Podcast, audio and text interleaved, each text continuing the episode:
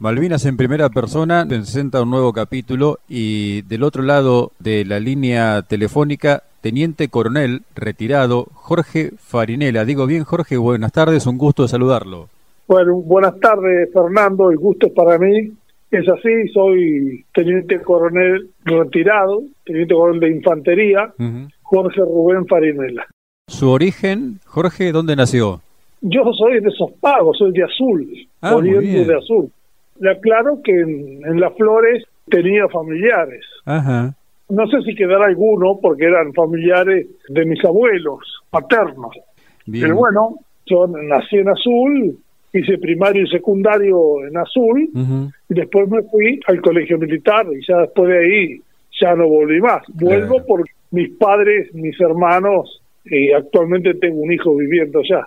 ¿Algún antecedente familiar en la fuerza? ¿Qué fue que lo llevó a incorporarse al ejército, Jorge? En realidad, estamos hablando del año 68, 67, 66. Yo hacía la escuela secundaria, la escuela técnica de Azul. Y en rigor de verdad fui expulsado el último día de clases por acusar al director de comunista para ver este tema, por supuesto que hay que remontarse a aquellos años.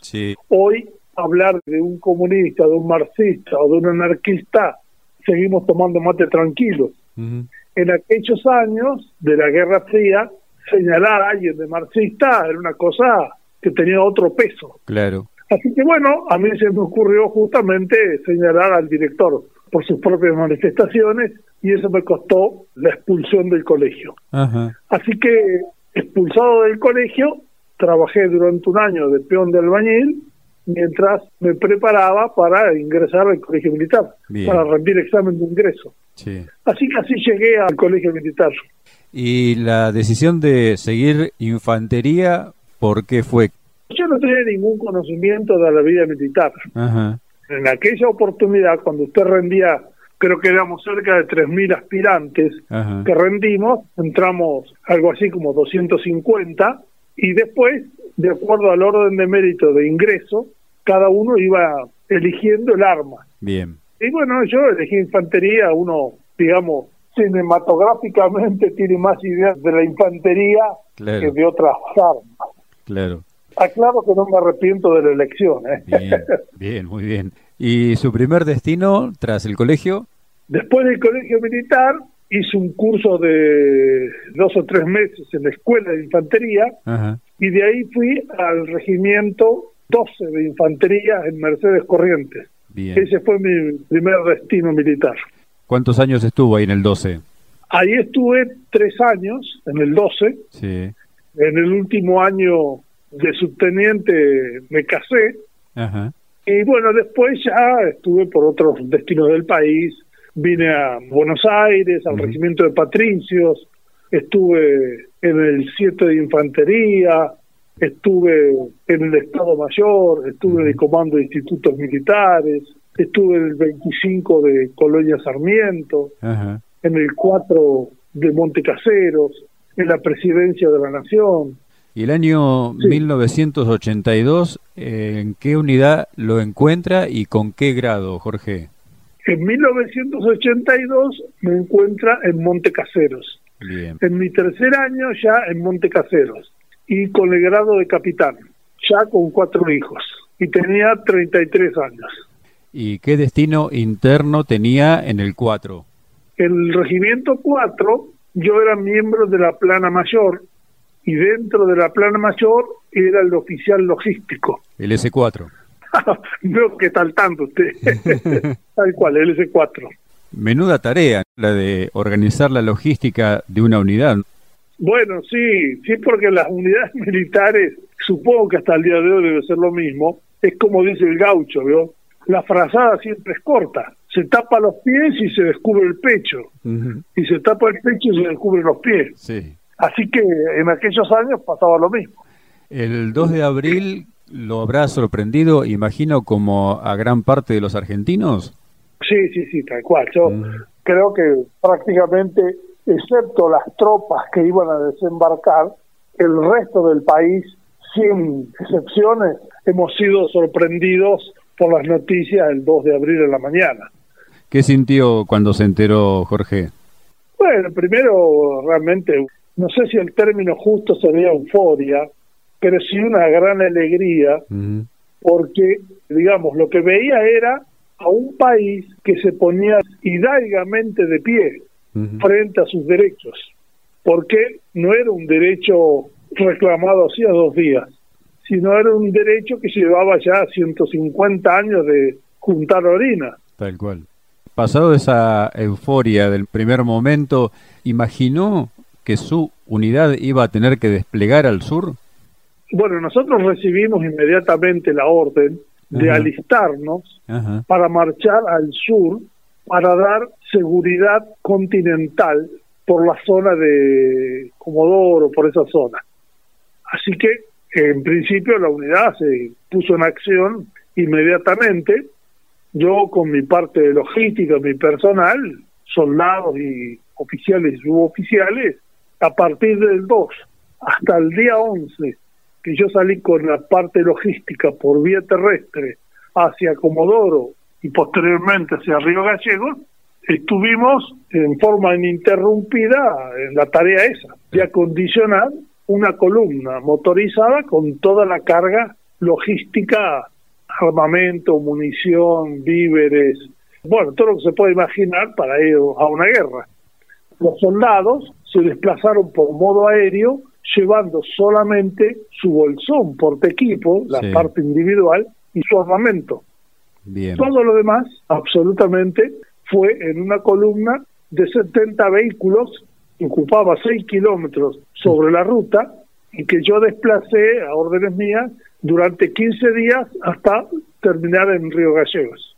Para ubicar a la audiencia, Jorge, la actividad del oficial logístico abarca todo lo que conlleva el desplazamiento de la unidad. Hablamos de alimentos, hablamos de vestimenta, hablamos de munición, absolutamente todo. Todo, absolutamente todo.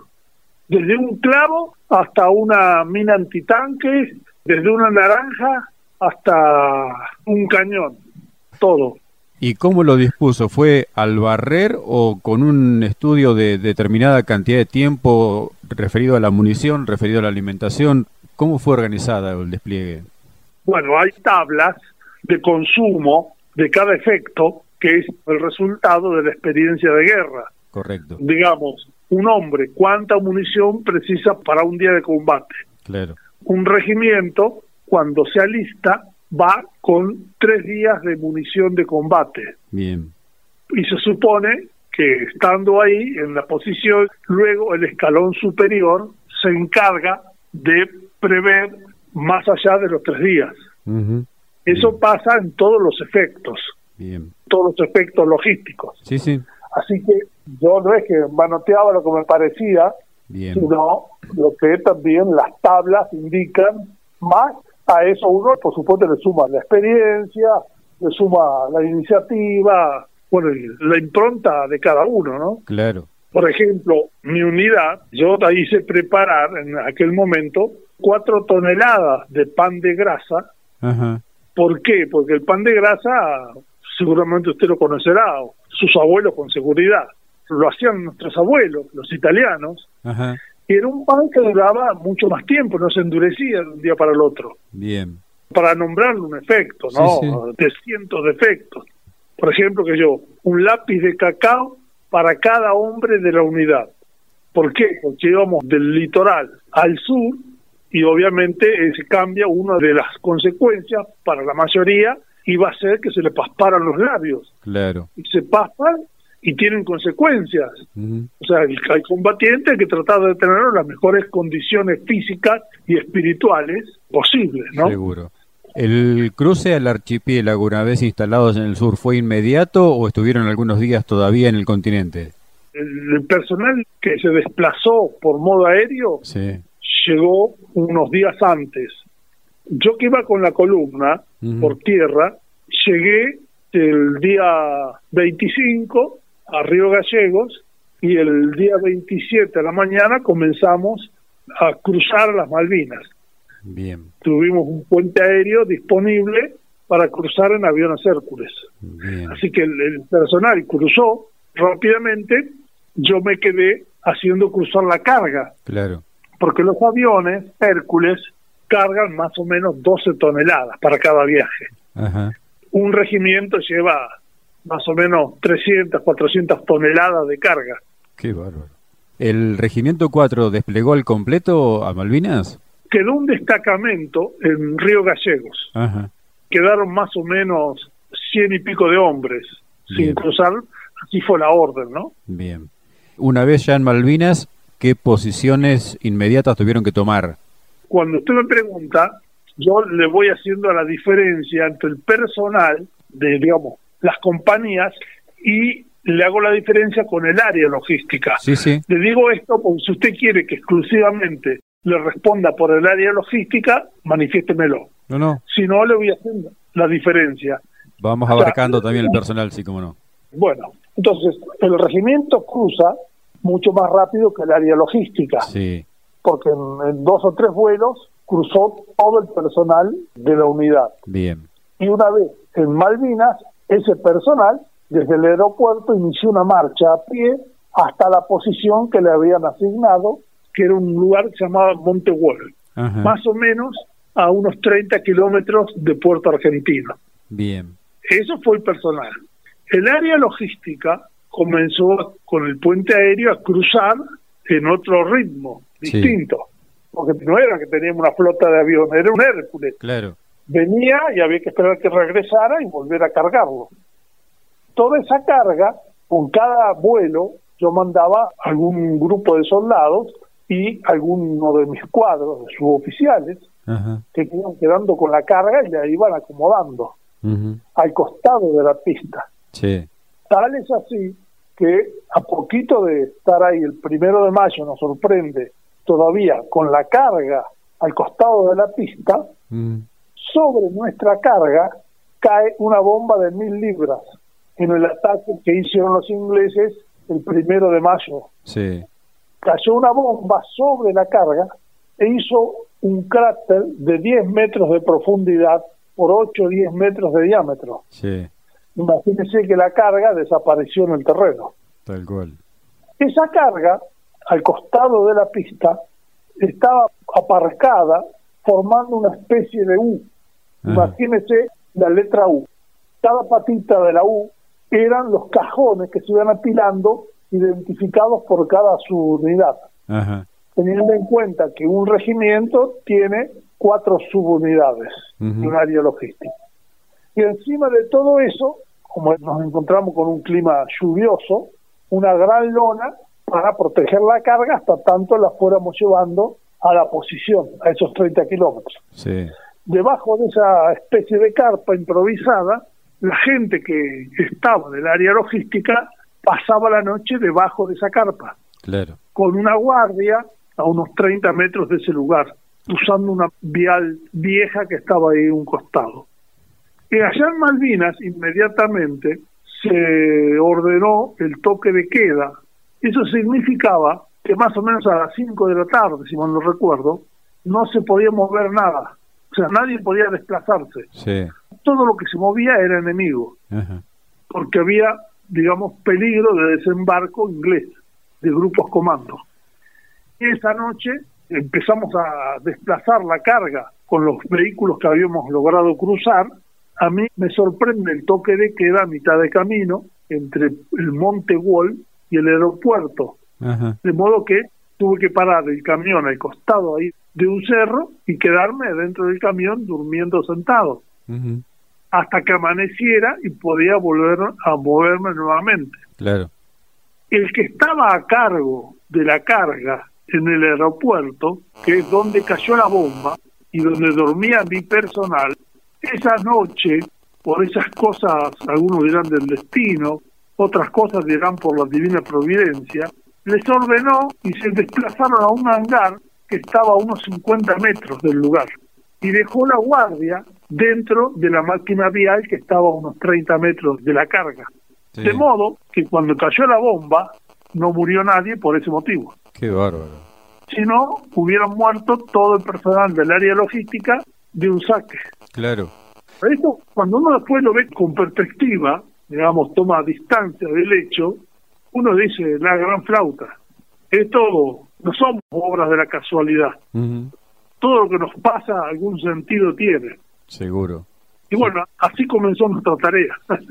y el traslado definitivamente de toda la parte logística, lo que le quedó más allá del bombardeo, al Monte Wall, ¿dónde lo instaló? ¿En la base del Monte Wall? ¿Lo pudo trasladar al completo? Bueno, yo le voy a dar una respuesta general. Sí. Porque lo que pasó en el Monte Wall pasó durante toda la guerra en Malvinas. Yo desplazaba la carga al pie del monte. Sí. Y del pie del monte había que subirla a brazo sí. al lugar donde cada subunidad tenía la posición. Ajá. Entonces imaginará que no se podía decir que todo el mundo abandonara sus posiciones y bajara a buscar carga. Claro. Se sacaban 50, 60 hombres por día para realizar esa tarea. Claro. El resto estaba reforzándose en el terreno, estaban atentos a cualquier ataque del enemigo. Claro. Así que el regimiento, concretamente, durante toda la guerra, nunca pudo terminar de subir toda la carga, ni nunca pudo terminar de bajar toda la carga porque cambió de posición. Claro. O sea, estuvimos en una altura. En esa altura nunca terminamos trabajando a brazo partido, mm. mañana, tarde y noche, nunca terminamos de subir toda la carga. Claro. Y cuando estaba la mayoría de la carga en esa posición, tuvimos que replegarnos cinco kilómetros a otra altura que se llama Monte Harriet sí. y Monte Dos Hermanas, Monte Tuchistas. Sí. Y para replegarnos hubo que bajar la carga que estaba sobre el Monte Wolf, cargarla y desplazarla al Monte Harriet, al pie del cerro, y del pie del cerro subirla al Monte Harriet. ¿Y las posiciones del regimiento, qué frente tenían en distancia más o menos? En el Monte Wall estaba más concentrado, porque es un monte relativamente dentro de la zona más bajo, y tendríamos ahí un par de kilómetros. Pero después, que en el Monte Harrier, si usted agarra un mapa y lo mira un poco, y el Monte Dos Hermanas, son más o menos 5 o 6 kilómetros de frente. Claro. El tema, además de la extensión del frente, es un terreno muy escarpado, muy irregular, donde usted pierde el control de su fracción, porque no tiene, primero, control por las vistas, o sea, no los ve a todos. Ajá. Ve algunos, pero por el terreno, el que está a 10 metros o 20 ya no lo ve más. Claro, Así claro. que en 6 kilómetros, usted, el único elemento para conducir, para decirle a una compañía, adelántese, atrásese, vaya para la derecha, vaya para la izquierda, era el teléfono o la radio. Ambos tenían inconvenientes. La radio era interceptada rápidamente por la artillería inglesa y triangulaba de dónde salía la onda y entonces disparaban sus cañones automáticamente. Claro. El teléfono, hablamos aquellos años, era un cable que se iba extendiendo, la gente de comunicaciones del regimiento agarraba un carretel, iba caminando Sí. y llegaba a la posición mía, a la suya, a la del otro, y recorría los seis kilómetros instalando teléfonos. ¿Cuál era el inconveniente? Muy sencillo. La artillería inglesa, la artillería de campaña la que está en tierra, y artillería naval la que tira desde los barcos. Sí. El regimiento estaba bajo fuego de la artillería de campaña, de la artillería naval y de los ataques aéreos. Eso significa que las explosiones de sus proyectiles cortaban el cable permanentemente. Cuando cortaban el cable, había un hombre que agarraba, se ponía en la mano el cable e iba caminando. Por supuesto que usted iba caminando, iba a los cuerpos a tierra, porque los ingleses a un hombre le tiraban con un cañón, no con un francotirador, con un cañón, así hacía. Qué Entonces usted agarraba el cable, iba a los cuerpos a tierra hasta encontrar donde estaba cortado y lo unía y continuaba así recorriéndolo. Qué bárbaro. Entonces, esta dificultad para la conducción es totalmente seria y después significa que al momento del combate las fracciones operan casi instintivamente. por órdenes de su superior inmediato. La conducción no es que usted un jefe de regimiento y ve 500 hombres y el jefe de regimiento mandando por la derecha, por la izquierda, por abajo, por arriba. Eso se anulaba por las características del terreno. El puesto comando del regimiento también tuvo que realizar esos desplazamientos desde Wola, Harriet y dos hermanas, obviamente. Sí, sí, claro, totalmente. ¿Y estaba instalado dónde? ¿En la base del cerro? No, no, no, no, no. En el monte Wall estaba en la cima del monte. Ajá. En el monte Harriet, en la cima del monte Harriet. Ajá. La cima del monte Harriet, imagínese una sierra de más o menos 600, 700 metros de altura, Sí. y que tiene en la cresta una zonita plana, más o menos de 40 por 30. Bien, En ese lugar estaba el jefe de regimiento. bien.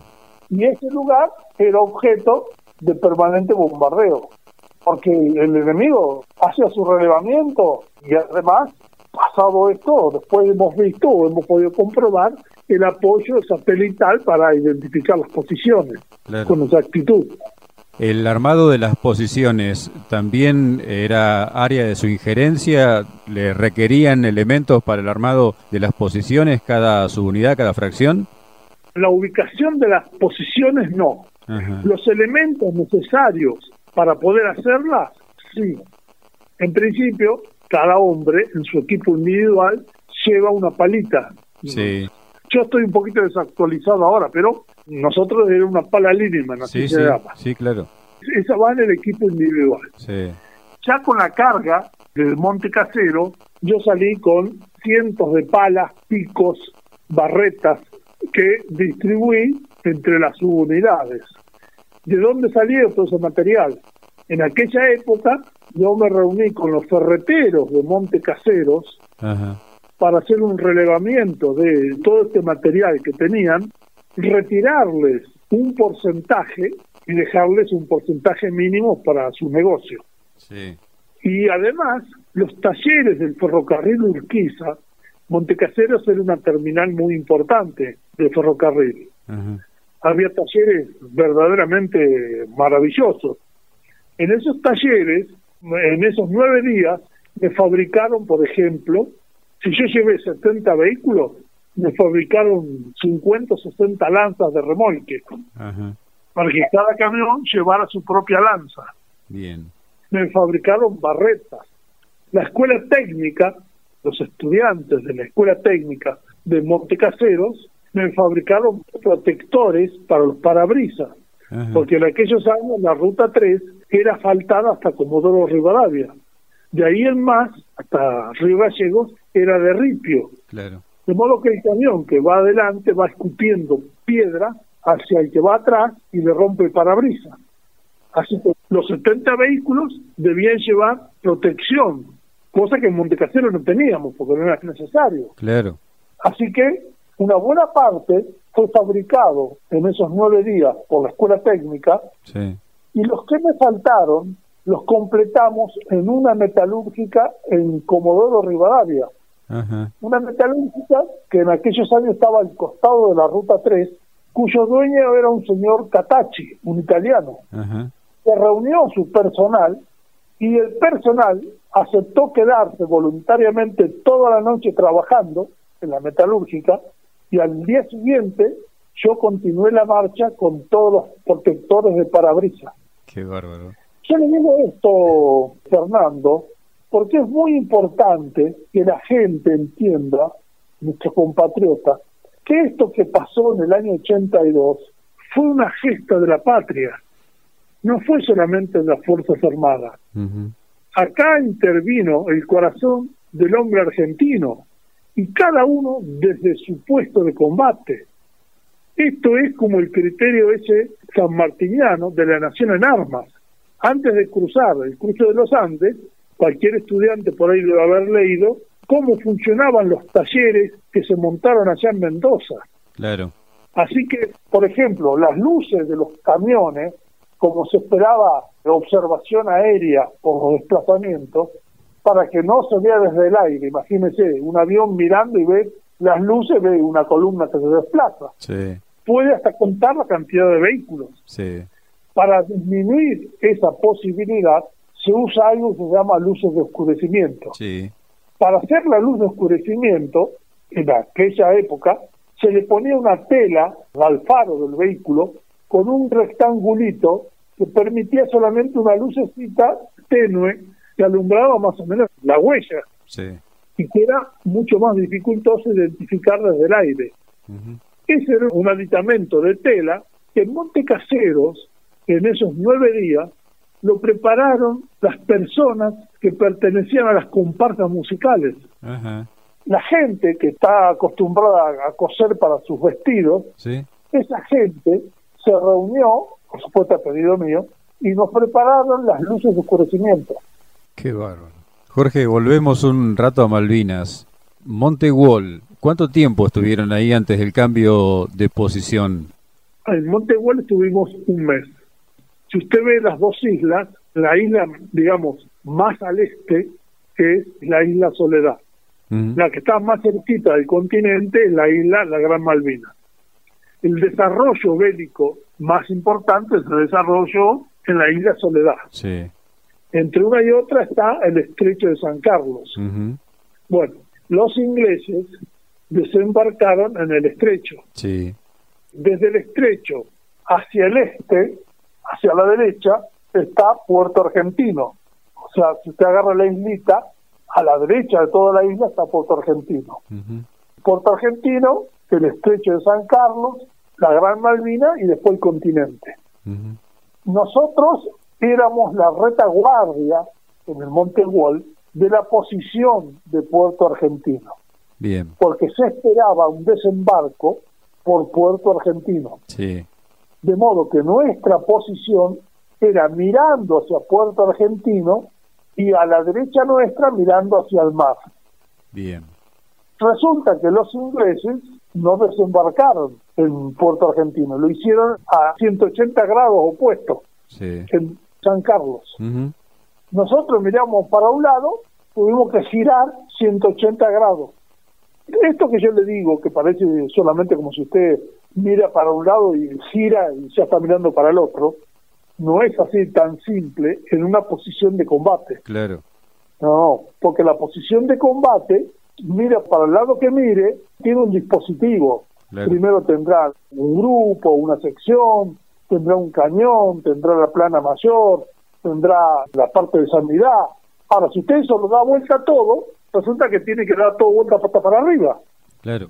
Entonces, esto tiene una complejidad en cuanto a mano de obra, de esfuerzo y de tarea. Sí, sí. No es algo que se hace de forma inmediata. Claro. Así que eso tuvimos que hacerlo en el Monte Wolf. Pasamos de ser la retaguardia de una posición de defensa a ser la primera línea. Claro. Al desembarcar los ingleses en San Carlos, la primera tropa que quedaba en una posición era el Regimiento 4 de Infantería. Y estando a esa distancia de 30 kilómetros de Puerto Argentino, ¿cómo manejaban la cuestión, por ejemplo, víveres? ¿Con lo que habían desplegado tenían suficiente o tenían acceso a los animales, por ejemplo, de las islas, a las ovejas, demás? Bueno, primero le digo algo. Yo crucé a la isla con 15 días de reserva de víveres, no con 3, como le decía, sino con 15. Sí. logré cruzar esos 15 más o menos, esos 15 días. Una parte de eso se perdió en el bombardeo del primero de mayo. Sí. Luego fui reabasteciéndome con el escalón superior, el escalón logístico superior. Ajá. En aquel momento los víveres venían en una bolsa de 50 kilos, ¿vio? Así que esa bolsa de 50 kilos había que subirla al cerro Claro. porque el rancho o la cocina Sí. estaba también en la posición, arriba. Por decirles una bolsa de poroto como 50, 60, 80 bolsas. Claro. Más todo lo que usted se puede imaginar para darle de comer a 500 hombres todos los días. Sí. Y a eso tiene que agregarle el agua, por ejemplo. Sí. Toda esa tarea era diaria. Llueva, truene, esté el enemigo o no esté el enemigo. Como le pasa a usted, como le pasa a mí. Llueve, truene, haga frío, no haga frío. Yo, usted y yo comemos todos los santos días. Claro. Necesitamos comer todos los santos días. Sí. Podemos pasarnos alguna comida, pero no mucho más. Mm. Bueno, pasaba exactamente lo mismo. ¿Por qué digo esto? Porque el área logística es la única área que está en acción permanentemente, tanto en la paz como en la guerra. Claro. Porque el hombre come, hace caca, hace pis, precisa fusil, precisa ropa, precisa munición, todo, tanto en la paz como en la guerra, mucho más en la guerra, obviamente. Claro. Así que, además de los víveres, yo en su momento, cuando también fuimos poniéndonos violentamente en situación, hice levantar 200 metros de alambrado en la zona que estábamos, 200 metros lineales, los hice subir al cerro y hacer un corral de 50 por 50. Ajá. Y en ese corral hice agarrar las ovejas que andaban en la zona y encerrarlas, que era parte de una reserva, digamos, estratégica para el regimiento de víveres. Algunas de esas ovejas fui ordenando matarlas para reforzar la comida que preparábamos para la tropa. Claro. ¿Por qué? Porque se presentaba otro inconveniente. Usted habrá visto por ahí lo que son las cocinas de campaña en, los- Sí. en el ejército. Sí, sí. Bueno, esa cocina se calienta con leña, Mm. una gran olla, y saca, si mal no recuerdo, algo de 200, 250 raciones con cada olla. El problema es que en Malvinas no hay árboles. Claro. ¿Esto qué significa? Que no hay leña. Los kelper usan la turba, Sí, que es como si fuese una granilla que la sacan en panes, sí. que son un montón de raicitas adentro, pero la dejan secar 6, 7 meses, porque este es un chucho muy húmedo. Es una raíz muy húmeda. Entonces hay que hacerlo secar.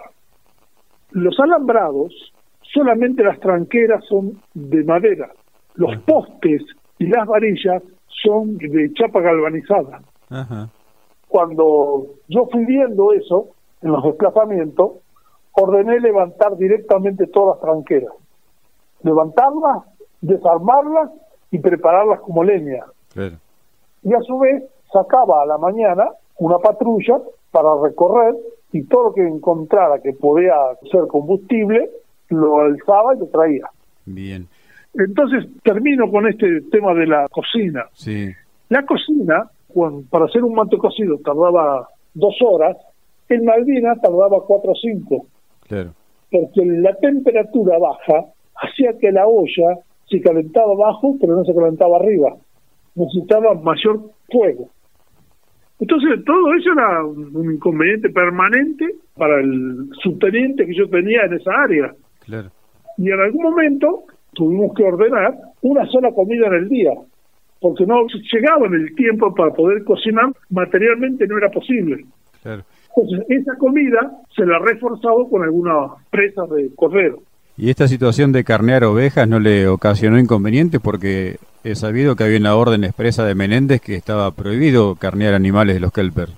Y bueno, mire, le voy a responder algo. Sí. Ahora tiene poco valor porque ya pasaron 40 años, pero la vida de ser superior, ser responsable de personal, tiene sus beneficios y tiene sus riesgos. Y cada uno, en la medida que le da el cuero, los asume. Bien. Y después veremos. Y mi planteo, así de simple, no sé si le contesto, Sí, sí, claro. así es. Sí, sí. Una vez desplazados hacia Harriet y dos hermanas que estaban más desplegadas en distancia las subunidades, las fracciones del 4, habrá sido más difícil, imagino, el abastecimiento también de alimentos para cada una de esas fracciones. Totalmente, totalmente porque la incomunicación de todo ese frente hizo que el jefe de regimiento mandara a su segundo jefe a cargo del Cerro Dos Hermanas, Ajá. que si bien estaban ahí, pero estaban, ya digo, seis kilómetros, era una eh, enormidad, era una incomunicación, no había Sí, forma, Sí, sí, sí. era como si fuera una unidad aparte. Claro.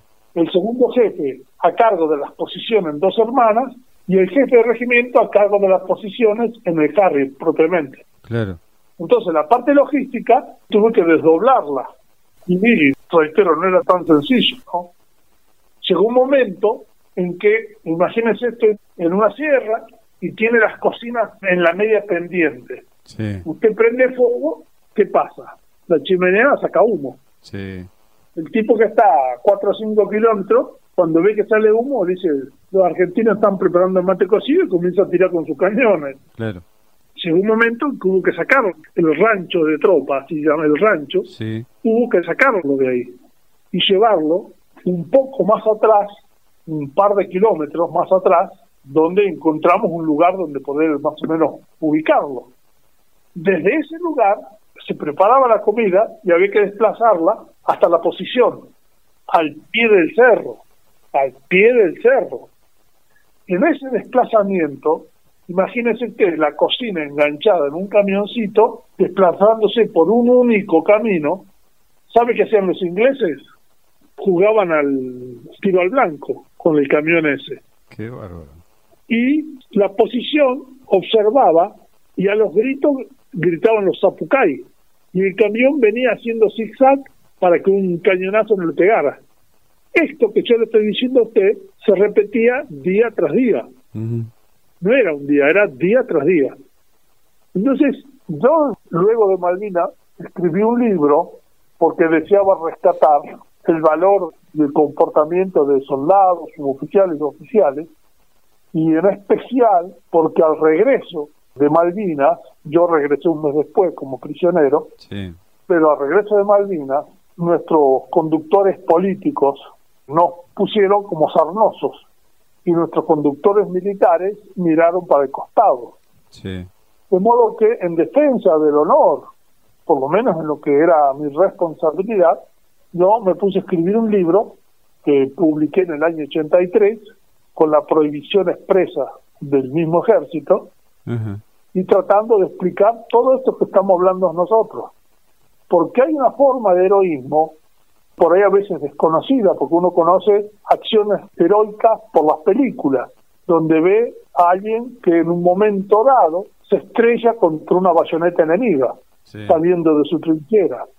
Pero hay otra forma de heroísmo, silencioso, que es dar la sangre gota a gota, día a día, que no es exclusiva del soldado, sino es exclusiva de cualquier ser humano que hace esfuerzos especiales y sacrificios especiales uno y otro día silenciosamente y cumple su misión uno y otro día. Esto es, para el soldado ese, que yo le digo que todos los días tenía que subirse al camión y recorrer esos dos kilómetros sin saber si le iban a pegar o no un cañonazo, Mm. y no podía dejar de hacerlo porque tenía que llegar la comida para 500 tipos. Entonces, usted lo hizo un día, y al otro día, y al otro, y al otro. Mm. Hasta el más pintado, discúlpeme la grosería, se le frunce el traste. Pero igual lo tiene que hacer. Si usted tiene que calificar esa conducta y ponerle un nombre, yo le estoy diciendo el que yo le puse. Eso es un acto heroico, silencioso. Es como el padre de familia que se levanta a las 3 de la mañana y desde la loma del peludo toma un micro, otro, camina, llueve, anda, camina por el barro para venir a trabajar y llevar un mendrugo para sostener a tu familia. Entonces es, es un tipo de heroísmo, el heroísmo de la pequeñez, lo llaman los teólogos, Sí. que no es una exclusividad del soldado, sino de cualquier ser humano dispuesto realmente a grandes sacrificios silenciosos. Jorge, la noche del ataque británico a las posiciones del Regimiento 4, ¿dónde lo encuentra? ¿A usted qué rol le tocó cumplir? Bueno, primero le digo algo, el regimiento tuvo varios ataques. Antes del 11 de junio, Sí. el regimiento soportó otros ataques, varios ataques anteriores, a los cuales rechazó y murió gente y evacuamos heridos. Los dos soldados auxiliares directos como logísticos que a mí me correspondían, que era un radiooperador y una estafeta, la misma noche los dos fueron heridos, Ajá. uno con una esquirla en la espalda y otro con una esquirla que le abrió el abdomen de un costado al otro Ajá. y que pasó varias horas conmigo, cuerpo a tierra, en lo que nosotros hablamos, la posición del puesto comando en el Monte Sarri, Sí. bajo la lluvia, con un frío de cagarse, y tirado cuerpo a tierra, el herido y yo en el barro. Cuando le abrí la ropa, porque gemía de dolor, me encuentro con una especie de pelota de fútbol, que eran todas sus vísceras afuera, Mm. sostenidas por las hilachas que le habían quedado en la camiseta cuando la esquirla le cortó el abdomen. Y entonces toda esa pelota eran las vísceras que habían salido. Y tardamos como cuatro o cinco horas para poder bajarlo después y en definitiva se salvó. Era un soldadito chaqueño de apellido Salto, Jesús Salto. Ahora ha muerto, pero en Malvinas sufrió después como cinco operaciones. Claro. Tenía un brazo que le colgaba de la muñeca también, la otra izquierda. Bueno, pero eso pasaba en el puesto comando, lo que le estoy diciendo. Sí, sí. La izquierda le pegó al soldado Salto, o le pegó al soldado Parduc, otro en la espalda, como le pudo haber pegado a cualquiera que estaba ahí. Bueno, puntualmente el 11 de junio, nosotros teníamos todos los heridos que habíamos ido evacuando. Si usted agarra alguna estadística por ahí, nosotros tuvimos como 140 heridos de combate, bajas. Sí. Esa gente, uno las íbamos evacuando, llevándolos al hospital, Sí. pero cuando en el hospital ya había tenido las curaciones adecuadas, tenía que reponerse en algún otro lugar. Entonces yo conseguí una casa de unos kelpers que estaba deshabitada y comencé a montar ahí un lugar de descanso. La casa estaba vacía completamente, pero era un lujo estar bajo techo. Y con panes de turba mantenía un fuego en esa casa, y entonces el clima era un poco más agradable, y le llevaba víveres a esa gente para que se mantuvieran ahí. ¿Esa casa era para Así los que- heridos o para, para los los cuadros? heridos. Sí, Ajá. sí, sí. No, no, no, no, para los heridos, no importa si eran cuadros o soldados, para los heridos. Bien, Así que esa noche del 11 sí. a mí me sorprendió en ese lugar. Acuérdese Ajá. lo que le dije de lo que eran los toques de queda. Sí, El que se desplazaba y ve- venía desde la posición a Puerta Argentina era el logístico. ajá. O sea, obtener los medios necesarios no era solo yo, me llevaba personal auxiliar, ¿no es cierto? Soldados, suboficiales, en fin.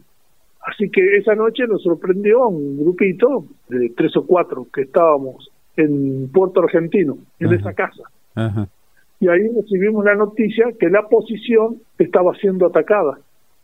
En esa circunstancia, el oficial de comunicaciones, que era otro capitán, ya fallecido, un gran camarada, nos desplazamos hacia la posición y detrás nuestro estaba el BIN 5, el. Batallón de Infantería Marina 5, detrás del Regimiento 4. Entre el 4 y el 5 habíamos hecho un campo minado Ajá.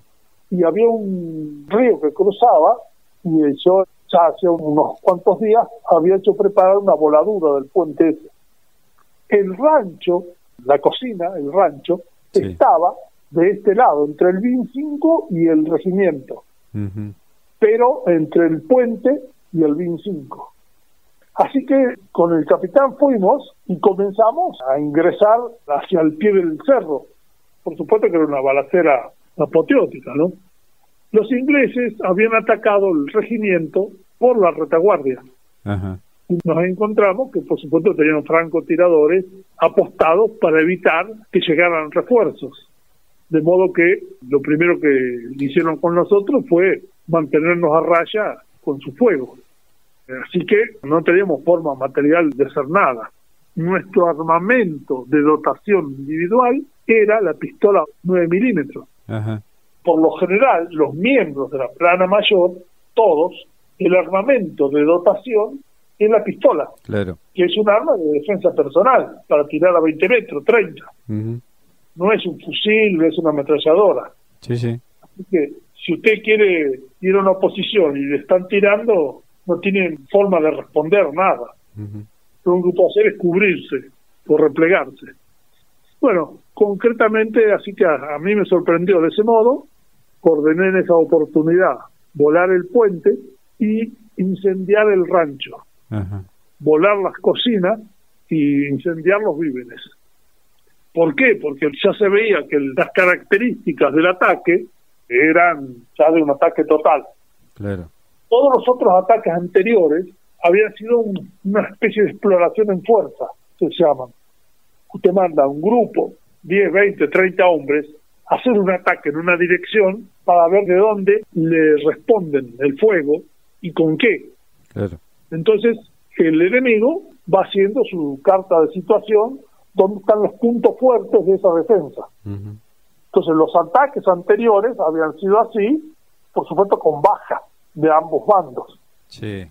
Bueno, concretamente así fue, esa parte a mí me sorprendió de ese modo y cuando vi que había gente que se replegaba, todo esto duró toda la noche, ¿no? Me replegué unos dos kilómetros donde se hace un embudo y ahí fui agrupando a la gente que se replegaba. Heridos, no heridos, con munición, sin munición, punto. Bueno, ahí ya la masa cayó prisionera en la posición y yo caí prisionero con mi gente, con esa gente en Puerto Argentino.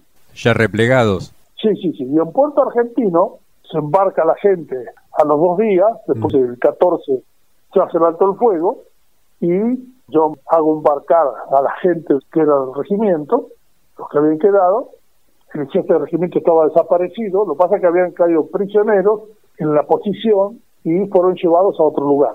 Así que no sabíamos quién estaba con vida y quién no.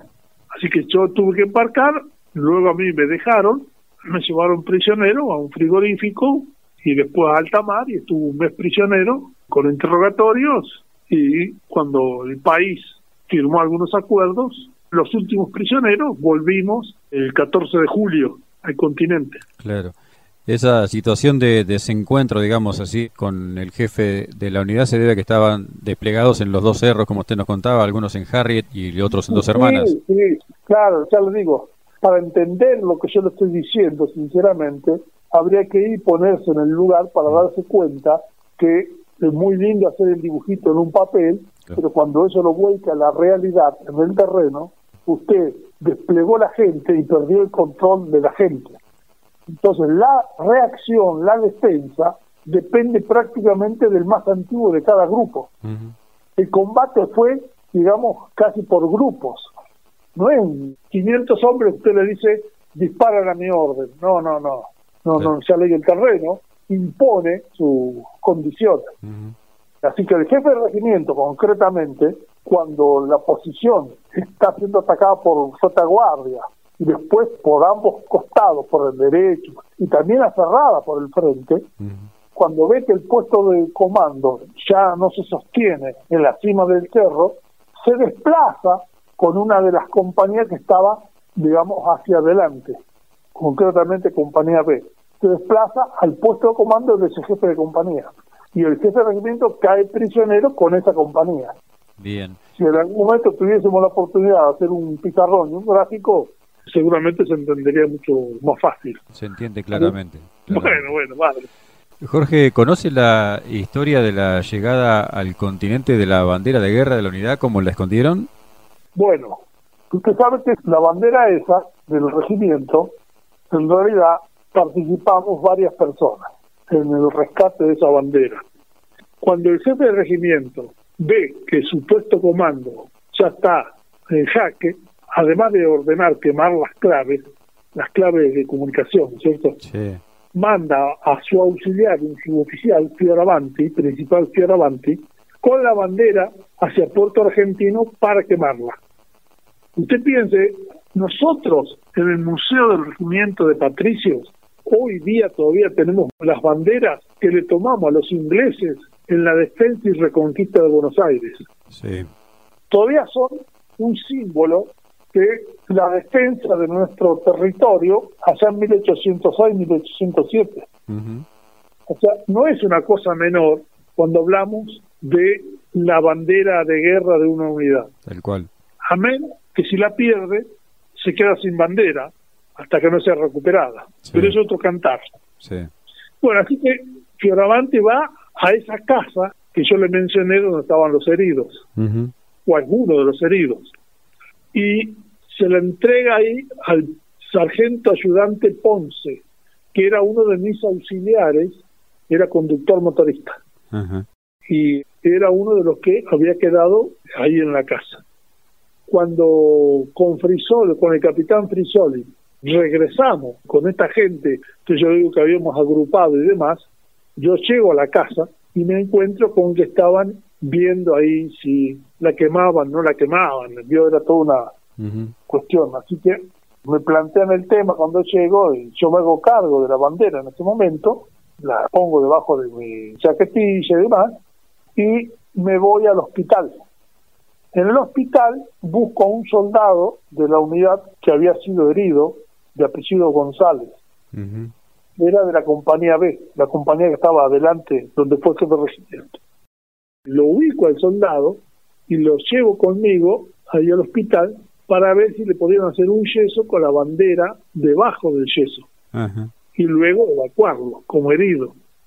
El médico con el que hablo obviamente previo comprometerlo al silencio y demás del problema, ¿no?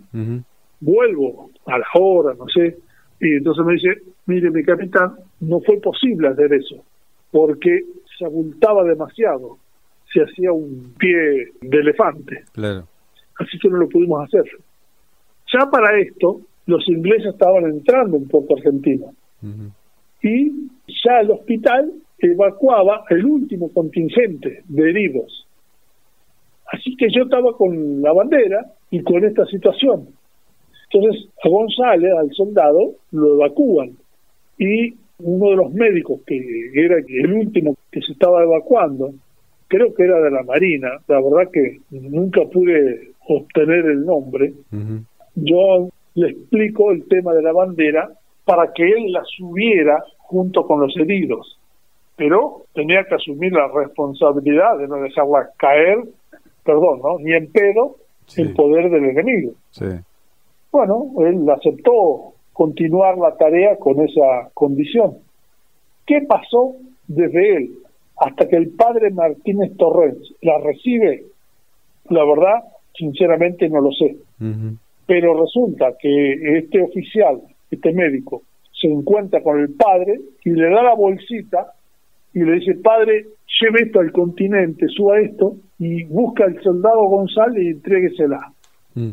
Y el padre toma esa bolsita, así como no, pero no sabía lo que tenía dentro la bolsita. Mm. Resulta que ve que había un altercado entre soldados argentinos e ingleses y estaban tirando al mar en ese momento un camión. Por supuesto se preocupó y entonces, ¿qué diablo tengo acá? Y entonces ve que era la bandera y obviamente ha reaccionado, me imagino, conmocionado por lo que tenía y se daba cuenta que no podía caer en poder de los ingleses. Lo cierto es que él logró subir al barco, evacuaba a los prisioneros y buscó al soldado González y no lo ubicó. Terminó con ese contingente llegando al continente.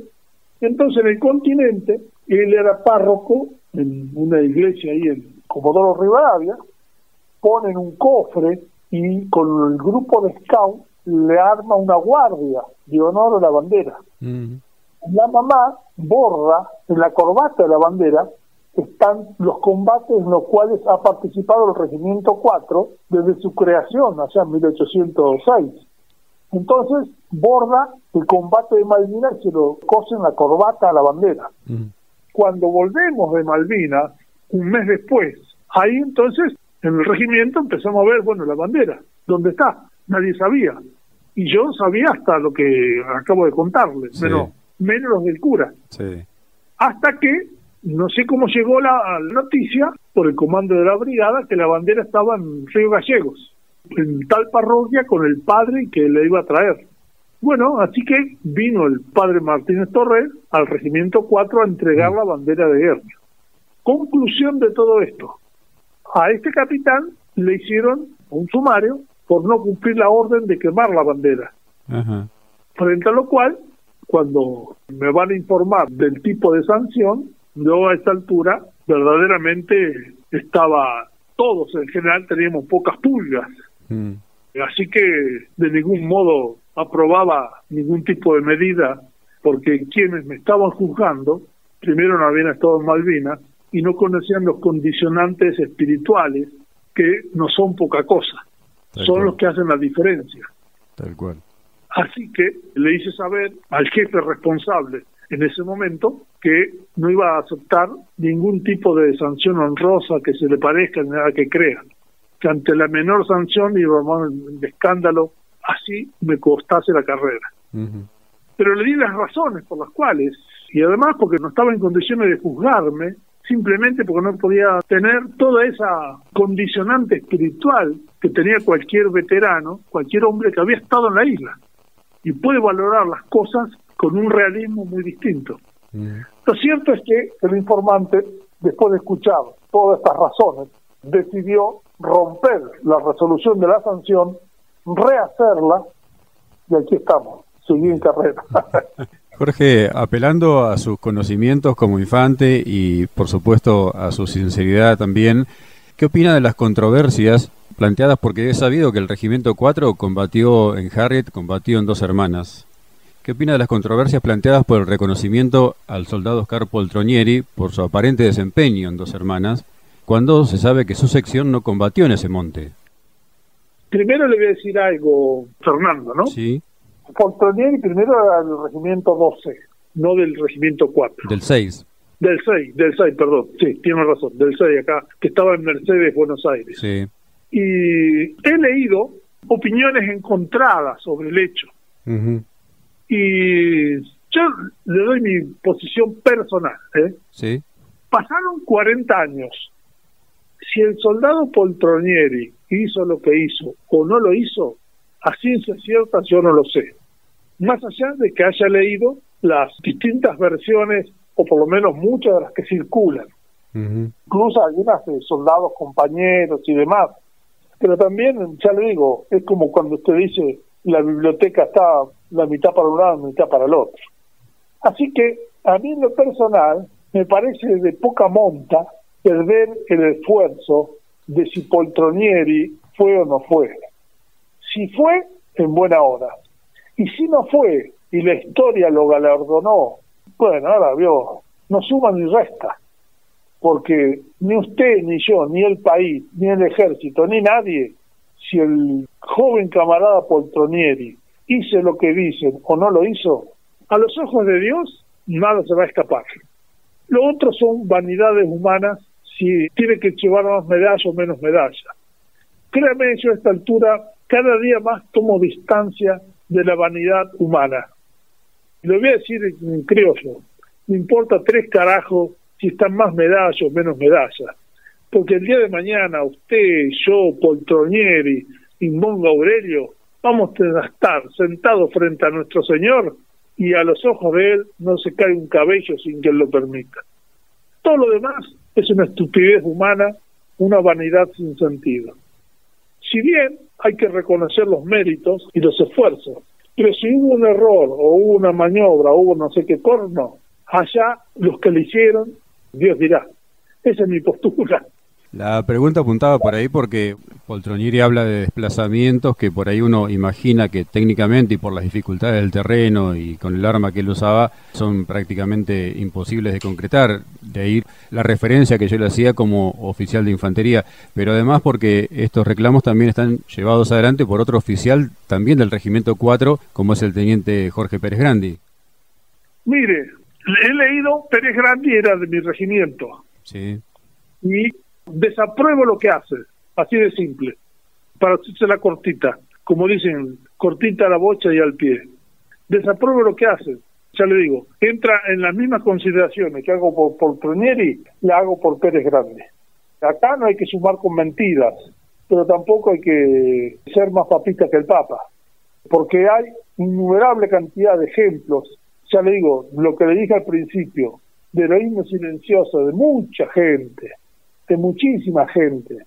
Y cuando hablo de muchísima gente, hablo desde el soldado más humilde hasta el jefe de unidad más encumbrado.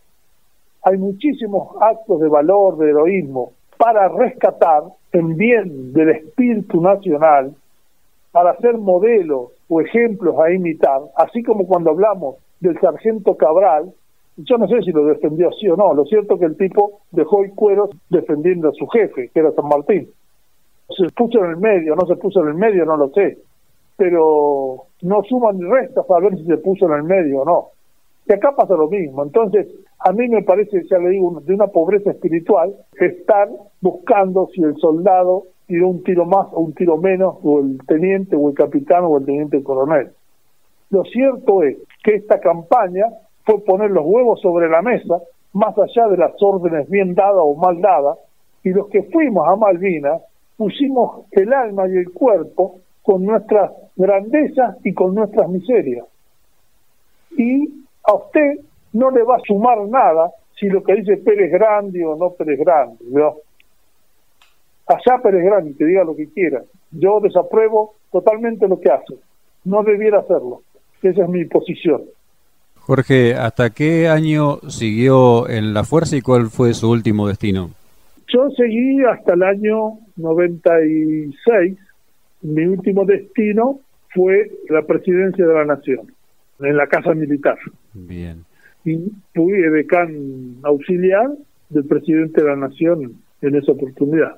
Bien, agradecerle por su testimonio nos ha contado todo el despliegue desde lo logístico y también desde su posición como oficial, por supuesto, de lo vivido en Malvinas por integrantes del Regimiento de Infantería 4 de Montecaseros Corrientes. Le agradezco mucho, Jorge. Bueno, yo soy el agradecido. Aprovecho, ya que usted ha hecho esta generosa entrevista, ustedes tienen ahí en Las Flores un grupo de jóvenes que no tienen ninguna relación con las Fuerzas Armadas, pero sí tienen una relación de amor con la patria. Sí. Usted sabe a quiénes me refiero. Sí, sí. A los jóvenes que están haciendo ese museo con un gran esfuerzo y un gran sentido de amor a la patria. Y que yo he tratado de conectarlos con uno de mis hijos que está en azul y que tampoco tiene nada que ver con las Fuerzas Armadas, simplemente es carpintero, Mm. pero ama la patria como la debe amar usted desde su micrófono, o la amo yo detrás de mi fusil, o la ama Leandro desde la estación de servicio del TF donde trabaja. Sí. Entonces, todos, todos somos necesarios en nuestro puesto de combate. Y a esta patria la salvamos entre todos o la perdamos entre todos. Y cada uno la sirve desde su lugarcito, así sea el más humilde, no importa. Así sea el más humilde es necesario. Y es importante que cada uno cumpla con su misión, con su tarea. Así que perder el tiempo en vanidades y estupideces sin sentido, lo único que hacen es perder el esfuerzo de todo lo que ha costado a tanta gente llevar adelante una gesta gloriosa. Que más allá de la suerte de las armas, más allá de la suerte de las armas, es un modelo en un montón de cuestiones de comportamiento humano. Usted recuerde, discúlpeme, que nosotros seguimos festejando hoy el 20 de noviembre, el Día de la Soberanía, recordando una derrota militar argentina, cuando en la vuelta de obligado los ingleses, la flota anglo-francesa, logra pasar, remontar el Paraná, derrota a las tropas al mando del general Mansilla y lo cagan fusilando a Mansilla ahí. Y sin embargo, desde 1845 acá, nosotros venimos recordando eso como el Día de la Soberanía Nacional porque por encima de la suerte de las armas, el ejemplo humano ha sido heroico. Y acá en Malvinas pasa exactamente lo mismo. Pero no tenemos que caer en las estupideces y perder los esfuerzos en las vanidades de quien sea. Bueno, mi estimadísimo, un millón de gracias por su entrevista. Teniente coronel retirado de Infantería, Jorge Farinela, veterano de Guerra de Malvinas, un, muchas gracias enorme por su tiempo. A sus órdenes, un placer. Un abrazo fraterno.